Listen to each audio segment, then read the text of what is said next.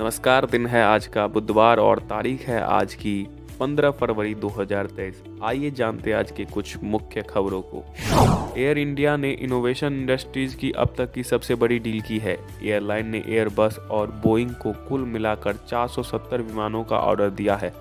Air India ने विमानों के लिए ऐतिहासिक सौदा करके भारत के विमानन सेक्टर के लिए बहुत बड़ा क्षितिज खोल दिया है। इसके अलावा एयर इंडिया अमेरिका की कंपनी बोइंग से 220 विमान खरीदने जा रही है। अभी एयर बस के भारत में 470 कमर्शियल फ़्लाइट हैं। एयर इंडिया ने नए ऑर्डर के बाद भारत के एयरबस के पास कुल 850 विमानों का ऑर्डर हो गया है। बीबीसी के दिल्ली और मुंबई ऑफ़िस में 14-15 फरवरी के दरमियान रात तक इनकम टैक्स का सर्वे जारी रहा। मीडिया रिपोर्ट्स के मुताबिक इनकम टैक्स की टीम ने बीबीसी के दिल्ली और मुंबई ऑफ़िस की तलाशी ली। इस दौरान सभी के फ़ोन और लैपटॉप जब्त कर लिए गए। सर्वे बुधवार को भी जारी रहने की उम्मीद है।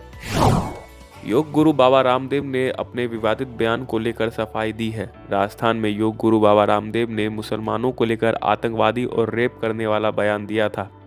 इस बयान पर बवाल हुआ तो अब योग गुरु ने स्पष्टीकरण देते हुए कहा कि मैंने किसी विशेष वर्ग, समूह या मज़हब के बारे में कुछ नहीं कहा था।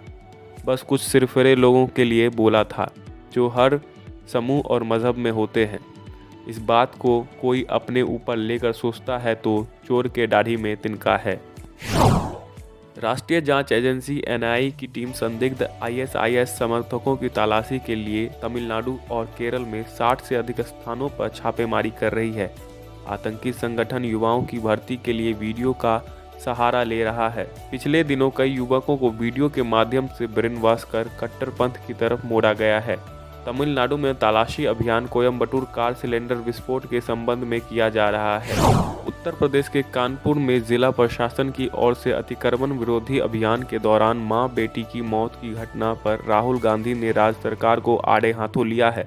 कांग्रेस के पूर्व अध्यक्ष और सांसद राहुल गांधी ने इस मामले में भारतीय जनता पार्टी पर जमकर हमला बोला। उन्होंने कहा कि बुलडोजर नीति इस सरकार की क्रूरता का चेहरा बन गई है। जब सत्ता का अहंकार लोगों के जीने के लिए अधिकार को छीन लेता है तो उसे तानाशाही कहते हैं। तो ये थी आज की कुछ मुख्य खबरें। नमस्कार।